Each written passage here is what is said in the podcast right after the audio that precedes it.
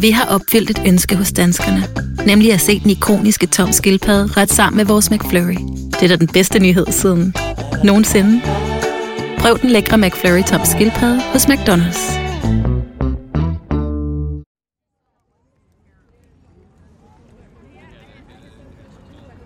Øjstein elskede sin pladebutik, der lå midt i Oslo, kun 10 minutters gang fra hovedbanegården, og foran parken med det farverige navn Grønland. Øjstein var frontfigur i black metal bandet Mayhem, og i en alder af bare 25 år var han en kendt skikkelse. Pladebutikken havde han døbt Helvede, og i kælderrummet nedenunder mødtes musikerne med forkærlighed for black metal. Det var svært at overvurdere Øjsteins betydning i de dage for metalmiljøet. Men om morgenen den 10. august 1993 skiftede den ellers så succesfulde guitarist karakter. Fra at være samlingsfigur og iværksætter til at blive martyr for en hel musikgenre.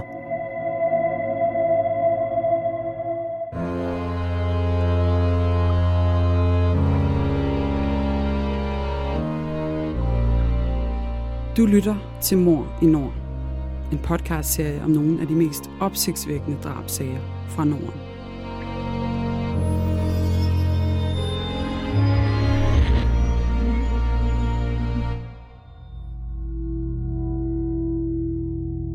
Det du nu skal høre er en virkelig historie. Den er researchet og fortalt af Janne Ågaard og læst op af Le Gammeltoft.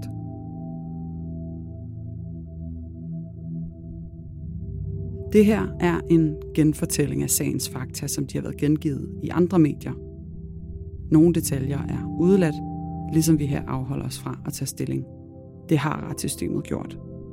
Men du skal være forberedt på, at det kan være voldsomt at lytte til. Ikke mindst fordi det handler om rigtige menneskers liv og død.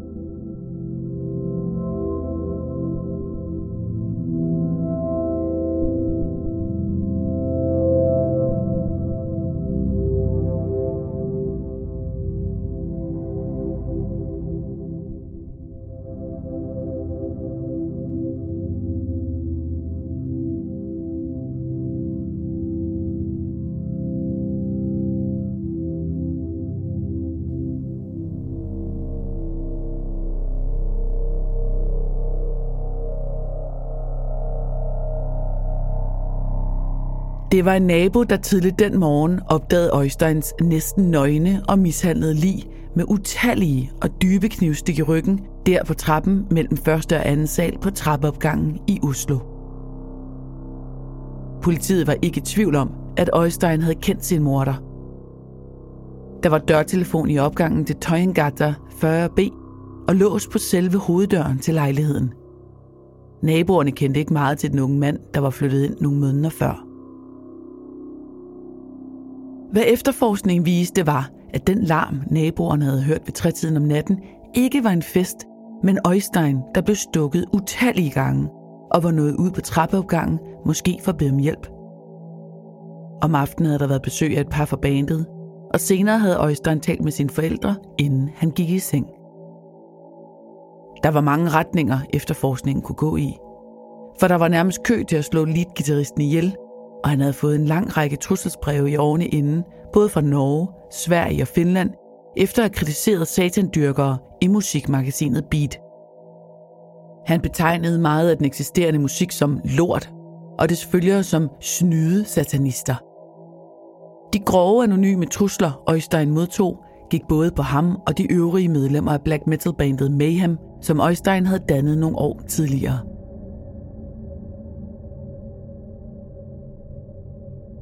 Black metal som genre opstod i 1980'erne, og det var det engelske band Venoms plade fra 1982 ved navn Black Metal, der navngav den hårdslående genre med de mørke tekster. Med black metal fulgte scenenavne taget fra litteraturen og masser af makeup og kropsmaling ved koncerter, hvor der ofte opstod voldelige episoder. Anden bølge af black metal kom fra Norge, hvor Mayhem sammen med Bursum og andre bands nyfortolkede genren og skabte den black metal, som fortsat kan høres i dag. Genren udviklede sig til at være mere atmosfærisk og med tekster omkring satanisme.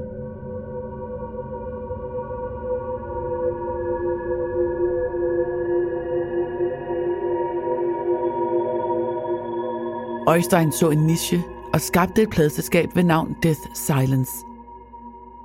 Det var ganske usædvanligt, at en ung mand startede sit eget inden for nichegenre i en tid, hvor de store pladeselskaber dominerede markedet. Så Øjstein havde ramt en tone i tidens tand. Han tog som sine idoler et scenenavn, først Destructor, og senere valgte han Euronymous. Det var en henvisning til en dæmon, dødsprinsen, fra den græske mytologi, og men det ikke var stadig helt rigtigt. Med i det oprindelige Mayhem, som Øjstein dannede i 1984, var Necrobutcher, bassisten Jørgen Stuberod og trommeslager Shetil Mannheim. Der opstod en helt kult omkring bandet, og de blev kendt langt ud over Norges grænser. I 1988 blev trommeslageren udskiftet med Jan Axel Blomberg, Hellhammer, og indkom endnu en forsanger, Per Olin, a.k.a. Death, til at supplere Øjsteins vokal. Han var svensk, og da han hørte, at Mayhem ledte efter en forsanger, sendte han en kassette til helvede sammen med en død mus på et kors. Olin var besat af døden, og han var kendt for at begrave sit tøj nogle dage for at fremkalde en råden stank. Til koncerterne snittede han sig selv og sprøjtede blod på koncertgængere, der var ellevilde. Men i 1991 fandt Øjstein livet af bandets forsanger Per Ulin. Han havde skåret sin håndled over, derefter skudt sig selv med et havlgevær.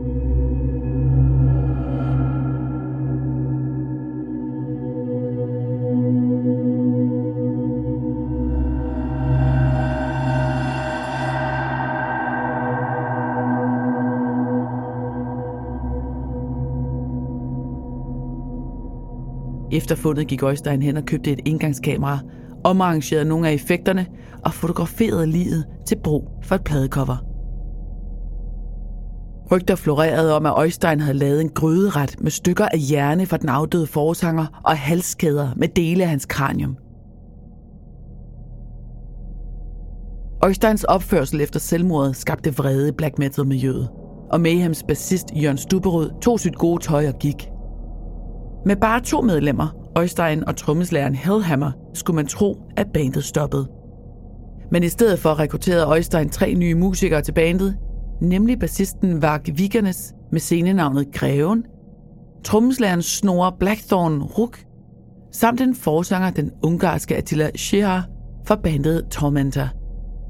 De gik alle i studiet for at forberede det næste album, Live in Leipzig, som en slags hyldest til den afdøde forsanger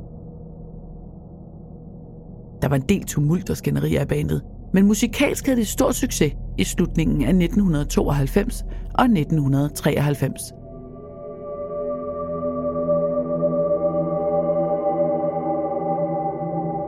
Især var deres koncerter notoriske for at være vilde og voldsomme.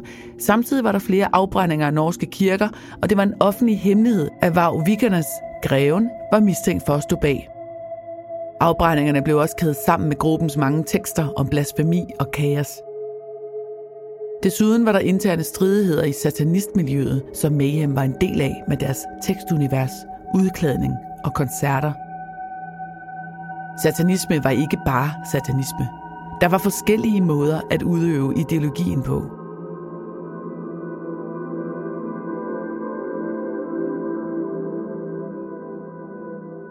Men med fundet af Øjsteins mishandlede lig var der sat en stopper for Mayhem, og ikke mindst Øjsteins forretningssnille og udvikling af black metal.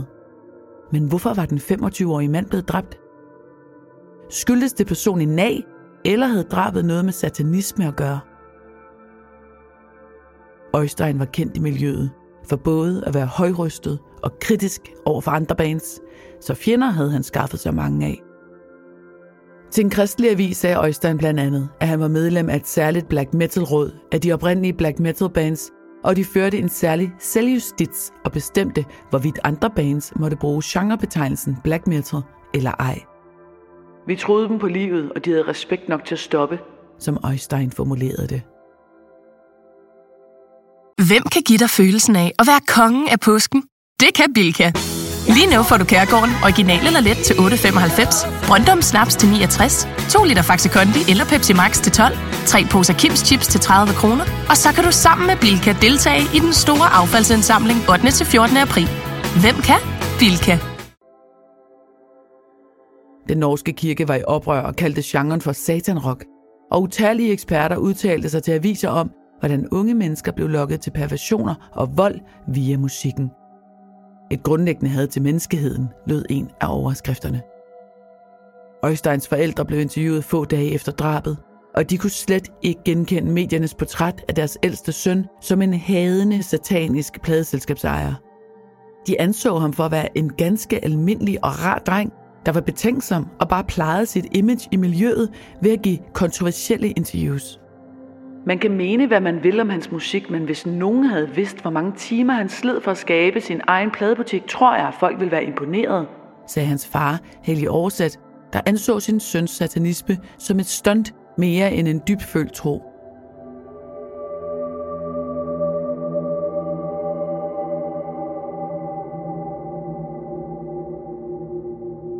Gennem sin barn og ungdom gik det Øjstein godt både socialt og i skolen, og hans lærer og klassekammerater omtalte ham som en god kammerat.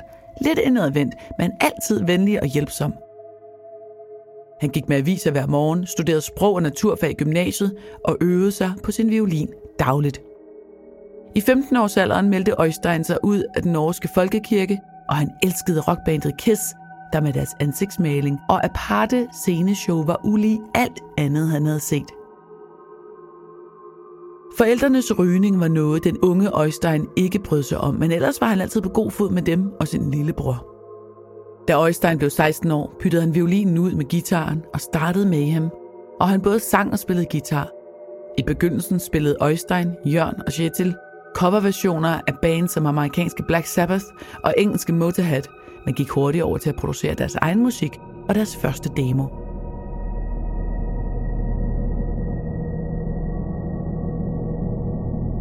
At efterforske en subkultur var langt fra nemt for det norske politi, der forgæves ledte efter de mange trusselsbreve, Øjstein skulle have fået. Der var ingen spor i hans lejlighed efter dem. Ej heller tegn på, at gerningsmanden skulle have fjernet noget. Medierne havde udråbt svenske satanister til at være mulige gerningsmænd, og der var ganske få beviser. Til gengæld viste politiets mange afhøringer i musikmiljøet, at alt ikke var, som det skulle være i Mayhem. Ni dage efter drabet anholdt de den 20-årige bassist Varg Vigernes.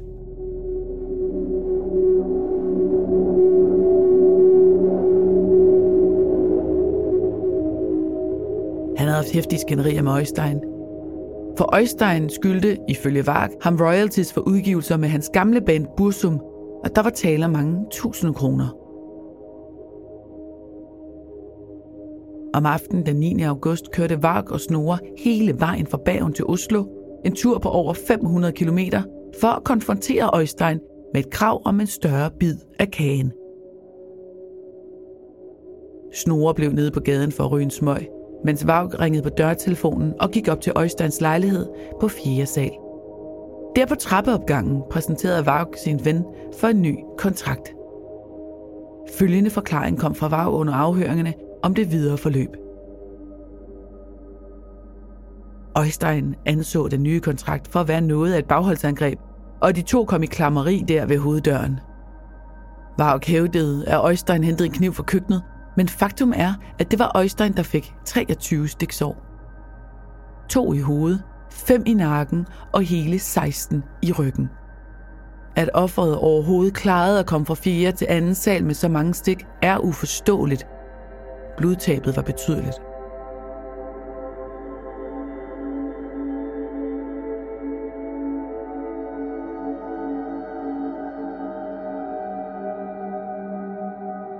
Efter drabet gik Vaug ned til Snore, og de to kørte tilbage til Bergen. Undervejs stoppede de ved en sø, hvor Vaug vaskede sig og skaffede sig af med det blodige tøj. Senere forklarede han politiet, at han havde handlet i selvforsvar, og at Øjstein havde talt om at slå ham ihjel til fælles venner – Politiet havde nok tekniske beviser og Vargs egen forklaring til at sigte og varetægtsfængsle ham for drabet. Retssagen begyndte året efter, den 2. maj 1994, hvor Varg stod anklaget både for drab og brandstiftelse af tre kirker, samt ulovlig våbenbesiddelse og opbevaring af 150 kilo sprængstof. Med sig i bilen havde ham og Snorre haft tre knive, en økse og en bajonet.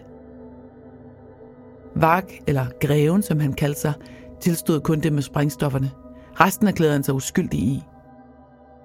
Også Snore stod anklaget som medskyldig, og politiet mistænkte en tredje gerningsmand, der var blevet i Bergen og havde brugt Vargs kreditkort til at lege film for at give ham et falsk alibi.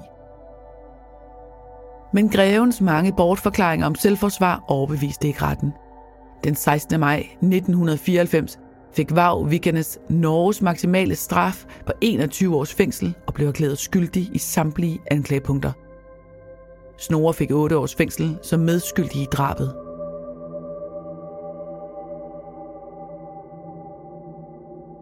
Samme dag som dommen blev to kirker brændt, sandsynligvis af grevens følgere for at vise en slags symbolsk støtte.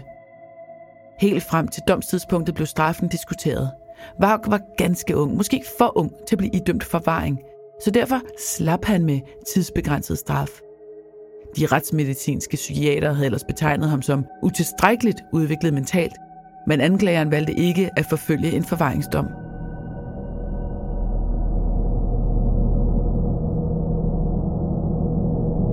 Mayhem døde ikke med dets grundlægger. Ved begravelsen af Øjstein besluttede bandets nuværende trommeslager, sammen med den tidligere bassist Jørgen Stubberud at fortsætte med at producere pladen De Mysteries Dom Sataner. Øjsteins familie havde på forhånd bedt om, at Vaugs bidrag i form af basgangen skulle fjernes og indspilles af en anden på ny. Drabsmanden skulle ikke have del i bandets fortsatte succes. Men anmodningen blev overhørt af producer og trommeslager Jan Axel Blomberg, der sagde, at det var en slags skæbnens poesi at have både den dræbte og drabsmanden på et og samme album. Albummet udkom i maj 1994 og fik en stor fanskare som følge af drabet på forsangeren. Greven var Viggernes fik efter drabet betegnelsen forræder i sataniske kredse grundet drabet på Øjstein, og myten om Øjstein som den sorte metals gudfar og ukronede konge voksede til nye højder. Men det var greven, der kom til at præge mange en forside. I 1997 gik Oslo Kommune og Forsikringsselskab sammen om at kræve 28 millioner danske kroner af ham i erstatning for de tre nedbrændte kirker. Tingsretten dømte ham til at betale knap 6 millioner kroner. Senere udblev Varg for en udgang fra Bagfængslet i Tønsberg i 2003 og nåede at stjæle en bil, inden han blev anholdt i en spektakulær aktion. Vaug havde gemt sig i en afsides hytte, hvor der blev fundet våben, landkort og diverse udstyr. Det fik han 14 måneder oven i dommen på.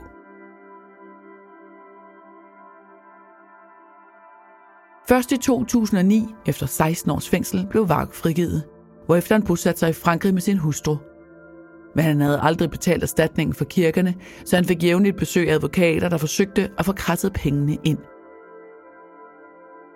I Frankrig blev han kendt som en antisemitisk fascist og en enkelt gang anholdt og afhørt for terror, en anklage, der ikke havde noget på sig. Til gengæld blev han dømt skyldig i tilskyldelse af racerhad ved retten i Paris.